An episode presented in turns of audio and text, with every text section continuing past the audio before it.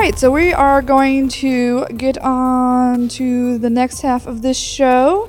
Um, we is, is is Bryan and Ryan in the room? Yeah. Okay. Yay. Woohoo! They're in the back. Okay. Awesome. All right. Strut your stuff down the runway over here, and we'll and we'll get get you started over here.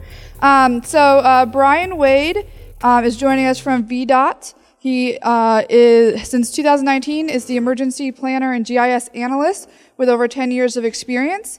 We've got Ryan Whytlaw, also with VDOT since 2019 as the COOP program manager with over 15 years of experience.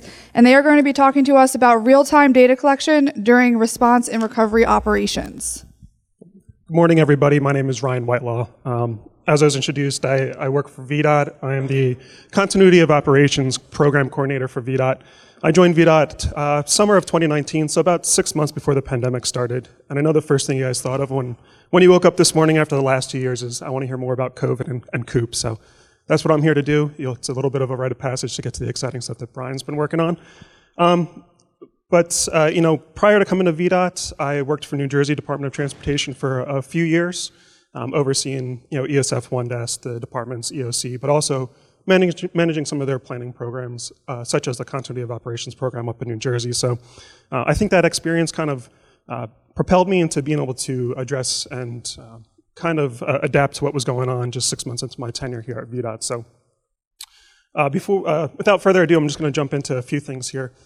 Um, so, you know, coming coming into January of, of 20, 2019 or, or 2020, I should say, uh, my boss, Matt Lott, who's in the room, I'm sure m- many of you know him, walked into my office and said, hey, we, we need to start thinking about uh, dusting off our, our pandemic plan, our reduced workforce annex, and uh, you know, really begin thinking about what we're going to do in response to a potential threat, uh, which eventually became COVID. And you know, I, I didn't think much of our pandemic annex. I was six months into my tenure. I was really focused on getting that base plan updated, um, trying to understand the organization. We have nine districts, uh, you know, nearly 8,000 employees and contract staff. So just trying to understand the, the, the way the, the hierarchy fit and work together. So um, when Matt came to me in early January, I, I, pretty much dropped what I was doing, trying to understand the base plan, and kind of dove into some of our annexes, one being the pandemic annex. And after diving into that, I realized there's a lot of great information in there. Um, you know, outlined a lot of mitigation measures we would take under a pandemic, but um, it really didn't fit within the base plan I had created or some of the other plans that were out there within the state. So uh, I, I, worked uh, for a few weeks trying to develop a crosswalk between what VDOT's plan would look like with the new COOP base plan that I developed, the COVOPS uh, pandemic work, the CDC and VDH uh, pandemic intervals. And I kind of created that crosswalk, and that's what you see here on the screen, just part of that table. And on the far right side of that screen, you'll see a, a bunch of trigger points or considerations that our executives could, could think about of where we would move through our pandemic response stages for VDOT. So I bring that up because, you know, as I mentioned, uh, Matt came to me at the end of January there. You can see on the 21st, uh, the 21st is when the US confirmed its first COVID case um, in Washington state. And that's, that's the alert that Matt got that kind of triggered the whole review of our base plan and our pandemic plan. Um, if the plan was there, it was in place at the time the pandemic had started, we would already be in stage one of what VDOT should be doing, which is reviewing the plan. As you can see there in January 23rd, that middle box, that's when we started reviewing our pandemic plan. Um, you know, looking at the, the early portion of you know COVID and, and where it's uh, where it kind of rose out of uh, China, you see China notif- notified the WHO about an unknown cluster of illness back in uh, December of 2019, eventually identifying the novel coronavirus uh, January 7th. So you could already see we're, we're a couple weeks behind of where we should be in our planning. Um, just for a little fill in on the, the timeline, I think about January 30th is when the WHO announced a global health emergency. And as we move through February, you can see that we finally started speaking to our, our planning teams come the end of February on the 26th, which coincided with the first community spread uh, announcement through the CDC. I think that's a, an important place to, to stop and, and, talk about what VDOT was doing at that point. Um, our plan, or the plan that I had shown on the prior, prior slide, was just, just about done. Um, we needed to start meeting with our planning team, and I'm sure many of you have your COOP planning teams, but at VDOT, we had a, a, list of who should be on that planning team. Uh, but we had some great leadership. Our director, John Scrivani, you know, took it upon himself, started meeting individually with different divisions within the organization. So we met individually with HR, we met individually with facilities, ASD, which is our administrative services. Um, and I think that was a great format for, for running how the COOP team or the COOP planning team should be uh, run in the future. We, uh, you know, when I wrote the plan and, and without prior experience in a continuity situation, I kind of thought about having uh, everybody come together, work through our policies, work through our issues, and really try to try to think through what we should be doing. Um, you know, under COVID, we were meeting individually with each of these divisions, and I think that worked out really well. We would understand and get their input on different policy decisions that we were working through in our division. However, you know, as soon as we were done talking through what we needed to talk to on the topic, we allowed them to go back to their offices and work on the things that they needed to. Our biggest partner throughout this whole uh, COVID was, is obviously our human resources division, and not bogging them down in four hour meetings with our communications team or uh, our civil rights folks, um, what have you, uh, I think that was beneficial to the entire organization as a whole. So being able to be a little bit flexible of uh, how we're meeting as a group as, of our planning teams, uh, I think that was, uh, that was critical to how we were responding as an organization. And that's how we respond actually through today. Um, you know, we actually just had a meeting with HR yesterday. We're, we're still updating things as we go along. So I think that was a, a great opportunity for us to kind of think about how we wanted to be flexible in our plans itself. So I just wanted to touch on some of the things that we learned in those, the very first few weeks of COVID. You see on the top, we have monitoring and situational, uh, situational awareness at the very top on both sides of both best practices and lessons learned. Um, you know, it was awesome that Matt got that no notification from the WHO on uh, the 20, the 23rd or what have you of January. Um, however, we, if, you know, it's been in the news. COVID was in the news prior to that. Uh, but it took that notification from the World Health Organization to really push VDOT into thinking about the, the response that we were going to have in the coming months and years.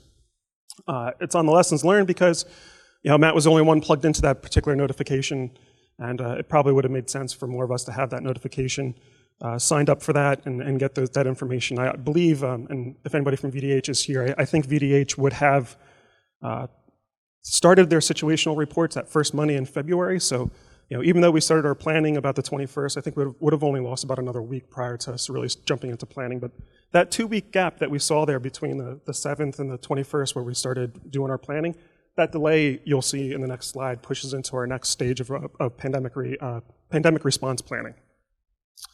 Uh, time management and meeting, uh, meeting, efficiency, strong leadership. I mentioned uh, John Scrivani was great.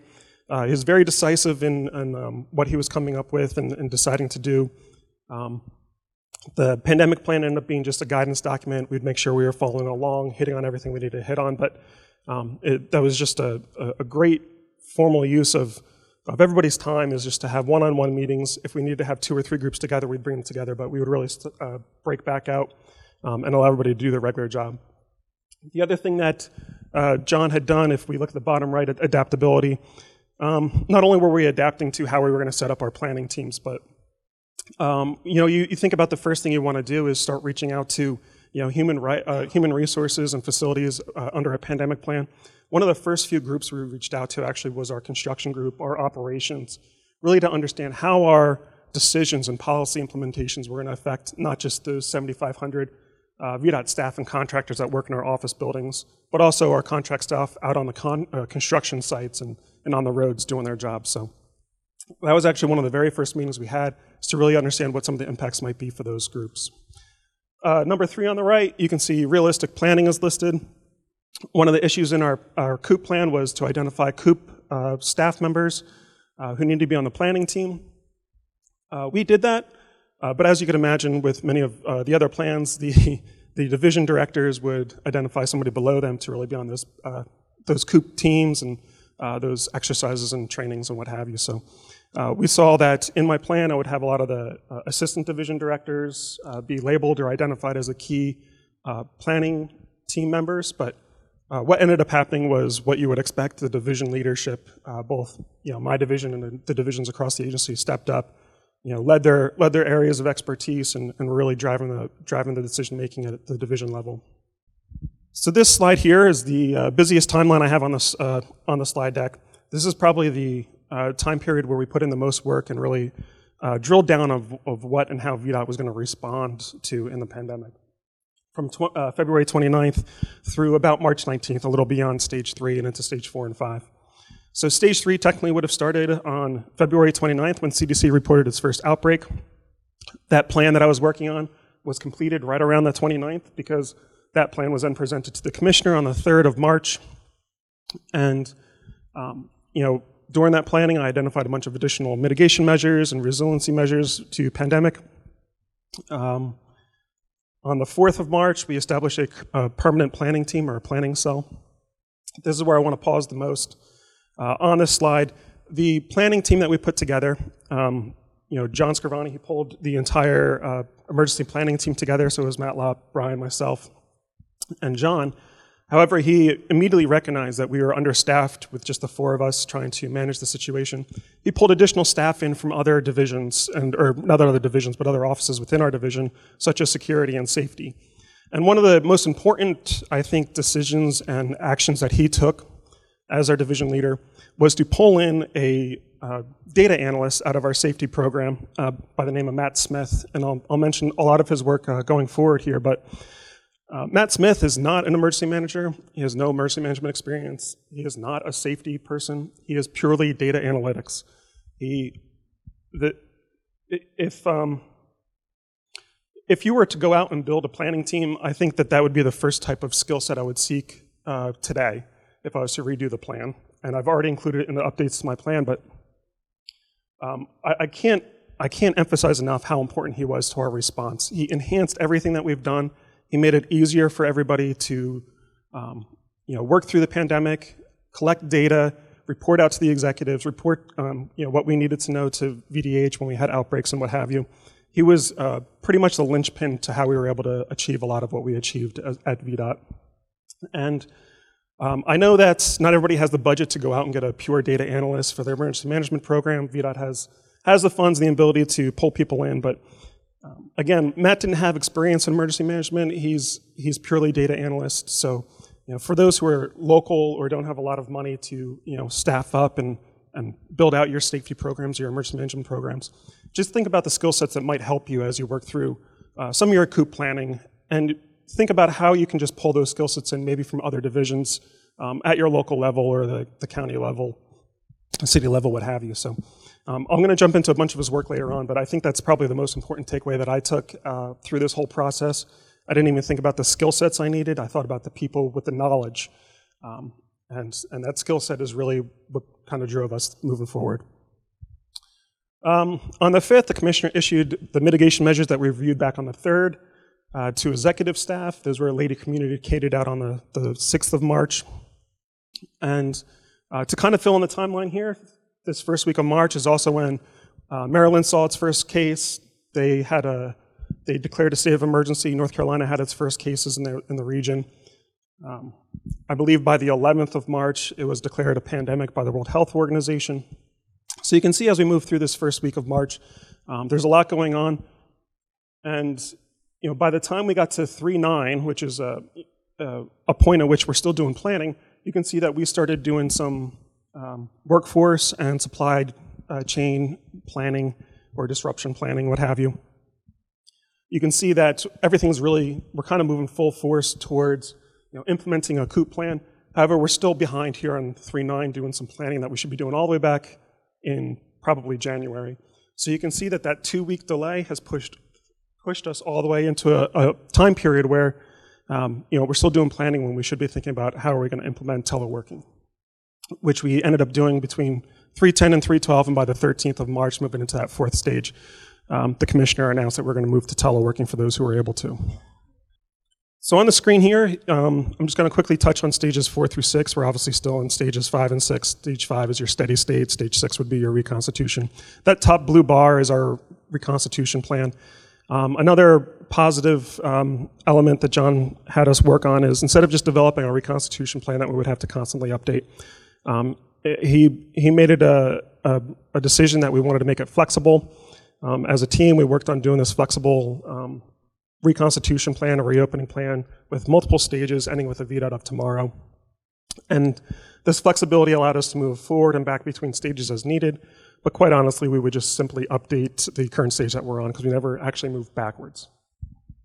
That bottom part of the screen um, is a snapshot of our COVID planning page. You know, during that first week of March, we implemented a COVID planning page to really provide all the information that we could out to the entire department and agency.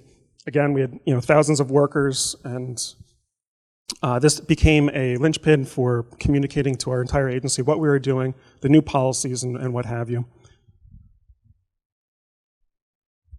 So just to kind of jump into some of the best practices and lesson learned, um, you know, through those next couple of stages. Um, that permanent planning team and the staffing levels, um, our planning team designed uh, in the plan would have, you know, a rep uh, for COOP planning, such as myself, maybe John if he was available, or Matt if he was available, and then a single individual from each of our, each of our divisions.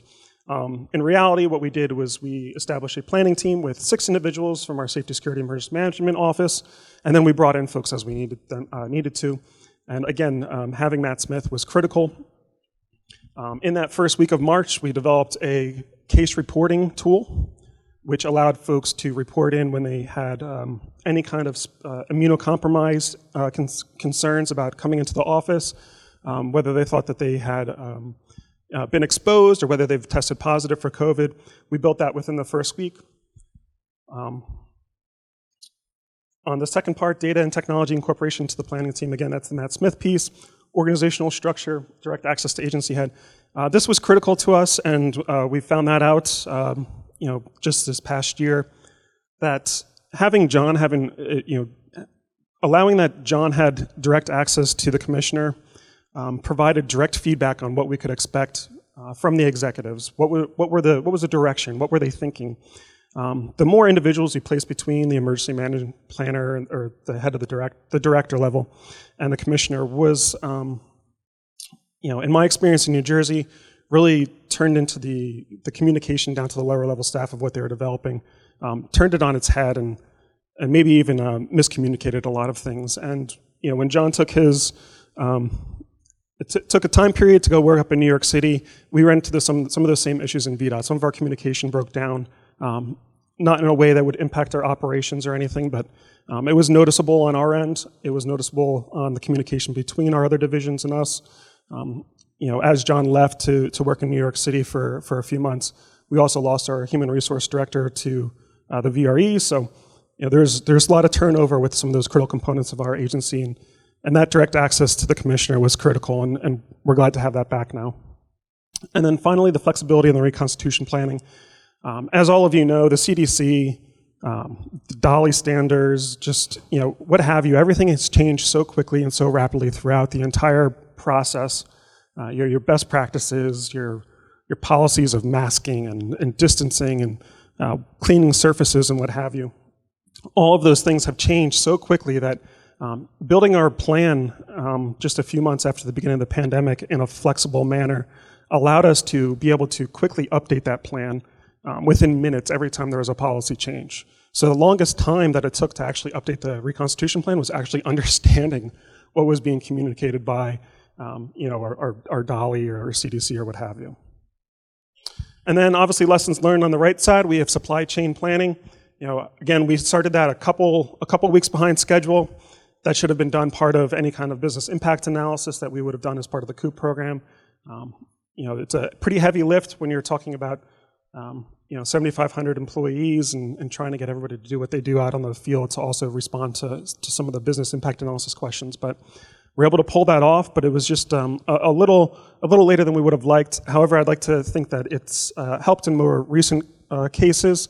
You know, just last year at the uh, the end of the year, towards probably November, December, we had a uh, contractor, uh, DBI Services, go under and just close their doors on a day without notifying VDOT, and that that contractor provided all sorts of services from plowing services to uh, rest area janitorial services and what have you. So I'd like to think some of this planning that happened early on in the pandemic really provided them a, a ground base for really understanding how they wanted to respond to losing such a major uh, contracting services provider. So I'm just going to run through some technology. I think it'll mesh well with what Bryan is doing, but on the left-hand side of the screen is you're going to see the supply chain uh, planning survey. Um, you could think, you know, without Matt Smith, we probably could have built a survey ourselves. However, on the back end, we would be able to uh, do the analytics that he's been able to do to identify, you know, which which roles are real are the most critical to the agency. you know, who's completed the survey, who has uh, no survey, a, a planning library. Um, on this slide, on the top left-hand side is basically just a flowchart of how we would make decisions for those who are exposed or um, you know, tested positive for cases. Pretty cumbersome for uh, anybody to kind of read through as a supervisor to understand how they're going to respond uh, to a particular employee on what would happen. However, on the top right-hand side, again, all within a week's time, uh, Matt Smith created this supervisor notification report, as I mentioned. Um, the supervisor would enter all the information in regarding any kind of um, you know, concerns about being immunocompromised, exposures, or test positives, or you know, uh, you know, any other kind of notifications regarding COVID. Again, that could be done in forms. As you can see, it's a Microsoft form. However, what you're not seeing is on the back end, he actually built an entire case management system um, within a couple days' time, which allowed our Human Resources Division to secure the information about the individual, um, identify what kind of uh, leave that they're, they're required to get or um, you know, allowed to get, whether it's the FERC leave or the FEL leave. It would be a way to track contract tracing when we were doing that early on in the pandemic, um, identifying who, um, who was where and who they were in contact with. And then on the bottom right-hand side is a facilities notification form that we eventually incorporated into that uh, supervisor notification form, which is to understand where they were located at the time. And then that information would be transferred over to facilities, and that's kind of where we would get into um, doing some enhanced cleaning for uh, any particular facility where a positive case was found. And obviously that was, that was critical, critical early in the pandemic when we weren't so sure if uh, uh, surfaces was a primary means of trans transmitting COVID. And then on the bottom left is uh, simply um, some of the data pulled out of the VPN testing. I'm sure everybody at the state level at least was doing some VPN testing uh, for VITA to make sure we were able to do the teleworking that we needed to do. Uh, on the top left is just uh, our tracking dashboard, um, the front-facing dashboard that was available to um, to myself. I'm not part of HR, so I didn't really have a lot of the internal insight in the back end of the case management system, but um, we were able to track, you know, everything from, you know, leave, those who uh, indicated that they thought they were high risk and wanted some kind of uh, accommodation in the workforce uh, to be able to do their job, um, test positive cases, what have you. And on the bottom right, we are also tracking financial uh, obligations in response to COVID.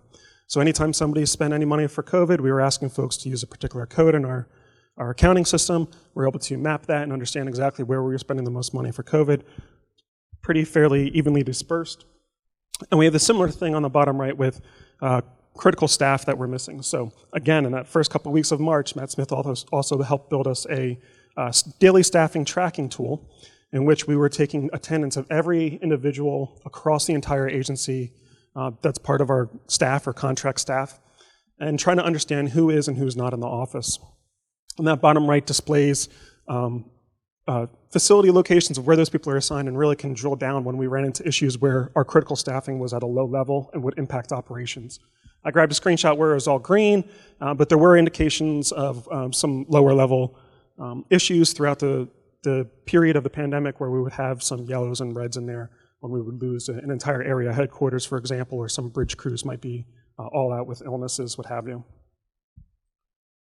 And this particular tool we could turn on and off um, when levels were low, I would say early, maybe late spring of 2021, we actually turned off the daily tracker. It's a pretty intensive tool for all the supervisors across the, the districts and central office. Um, but it, they, these tools are something that we can turn on and off. We actually turned this tool back on uh, January of this year for the Omicron spike. So uh, we, we can turn things on and off, and, and, we certainly have done that. And then the last thing I just wanted to show you was um, uh, a facility access application and a uh, access portal report for our security staff. Um, you know, as we all exited the building, we were all staying home for quite some time, but as we started thinking about bringing folks back, we still wanted to reduce that uh, number of staff in the office. So, uh, you know, Matt Smith created this awesome uh, application on the phone where you can go in and schedule a time to do what you need to do, whether you're going into your office to clean it, uh, IT support, telecoms, what have you. Um, this is the app you were supposed to go to, and it would make sure it would restrict the number of folks in the office at the same time. And then it also provided on the back end a portal for our on-site security staff to know who was and who was not in the, the office at the time. They're instructed to uh, limit access, so if your name wasn't on there, you, you got to get your name on there to be able to get into the building even though you're an employee. So I think I kept that under 20 minutes. I wasn't keeping track. Um, I can certainly take questions now. We can wait till uh, Bryan's done with his presentation, but um, you know, I uh, again, I, I, think the most important thing is um, understanding the skill sets you need, and just don't focus on the knowledge. Um, you know, we utilize GIS during our response as well. Um, luckily, Bryan was part of our planning team, so already had that skill set, but um, not everybody's going to have that, the, the same skill set, and if you're able to go out and across your agency to grab the skills you need, I don't think they necessarily need the emergency uh, management experience or planning experience or what have you. You just need that skill set to be able to um, communicate all the information that you're trying to develop out to your, your population, whether it's the public or, or within the organization like we had. So again, I can take a couple questions or we can wait until Bryan's done, but that's all I have for you. Thank you.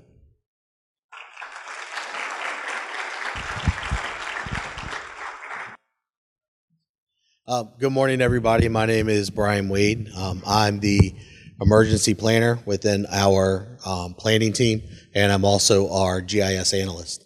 Um, so, one of the things that um, with VDOT and in particular is we have this over the last three years extensively expanded our GIS program, especially during their response and recovery phases um, of an emergency. So all of this kind of started in August of 2020. Um, we're all sitting in the VDOT situation room. There's a flooding event, and we're discussing how our districts and area headquarters are going to conduct their windshield damage assessments and their initial damage assessments. Um, to give you an idea of what I heard sitting in that situation room is we have nine districts um, roughly 30 residencies and 133 area headquarters. So basically, roughly 185 different ways to do windshield damage assessments and um, to do IDAs, those initial damage assessments. So essentially, what um, the solution that was discussed was utilizing the ArcGIS enterprise system that we already had in place at VDOT um, it wasn't being used extensively within our office for this type of work. Um, and there were several out of the box products that we were able to take advantage of that we were able to um, adapt and use for these purposes. So it started with the damage assessment, um, and then we grew it from there. So we're using Survey 123 for ArcGIS and then ArcGIS dashboards to conduct those and to display that information. So, as part of that, as the damage assessments are being gathered in the field, we actually have a live view of those damage assessments across the state. And there are actually two dashboards that are used with that. The first is our tracker dashboard. This lets us visualize the total number of assessments that have been completed, um, which federal program that they'll be assigned to for recovery, whether they're going to FEMA or whether they're going to the Federal Highway Administration. Um, it also gives us an estimated dollar amount that we can share with VDEM during that recovery process. And since we've implemented this, we actually created an entirely separate dashboard for VDEM that does nothing but display um, the FEMA dollar amounts for their recovery. Um, so as they're going through, they're able, it allows them real time to see all of our numbers without having to constantly call us and ask questions about that information. The other piece of this is also a review dashboard. So we built a second survey and added it into a dashboard where our field staff can go in and directly review those initial damage assessments, square up the estimates, and also verify that all the roadways do meet federal standards. So if it's going to federal highway, it has to be a specific type of roadway. So this tool also gives us that ability as well.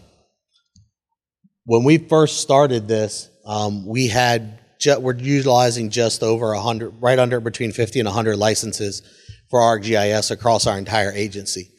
Um, over the last three years, we have expanded that to almost 500 now um, as of today. So we increased our GIS usage um, across the entire agency, not only at the central office and head and district levels, but all the way down to our guys in the field that have been issued mobile devices down to that 133 area headquarters.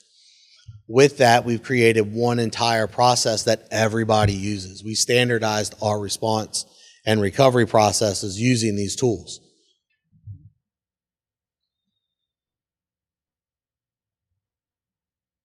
So after we got this initial damage assessment up and running, we started looking at how can we improve on the process. With that, we utilized the tool called Quick Capture. Quick Capture is an out-of-the-box mobile application that Esri has available. What it allowed us to do is create a simple one-button form for our folks in the field. Um, essentially, there are two people that ride around in a truck following an event, one driving, one doing quick capture. They can get out, they can take pictures, they can identify the damage.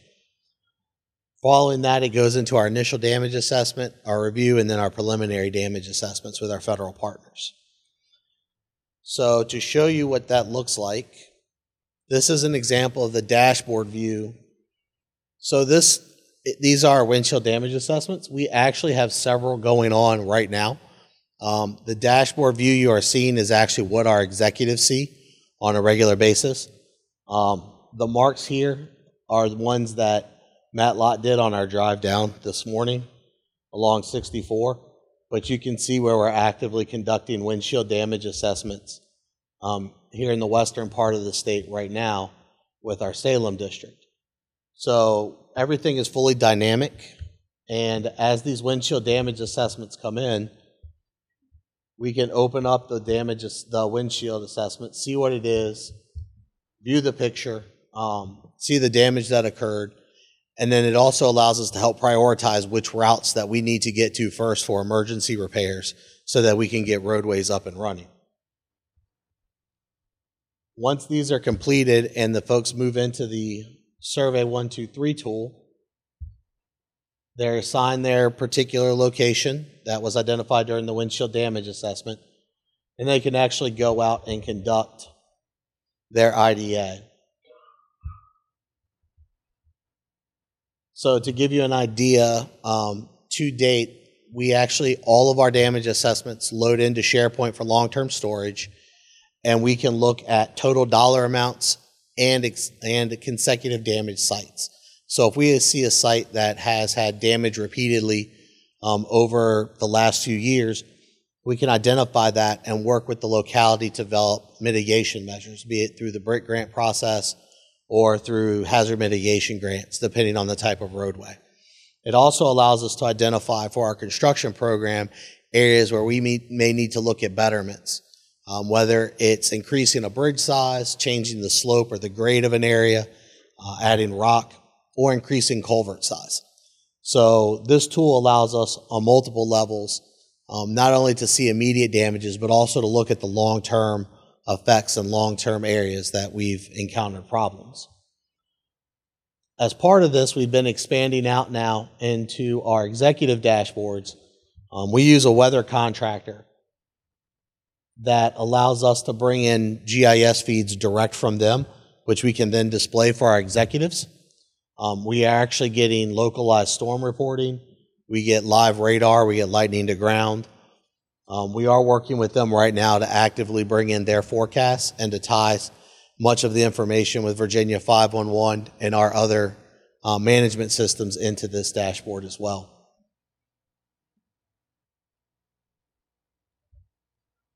So as part of this too, we are also bringing in traffic information. Um, we do have a partnership with Waze that allows us to bring in live incident reporting along with the Esri World Traffic Service. We are currently actively working with our operations folks to bring in our Virginia 511 sensors. Um, we also bring in all of our cameras.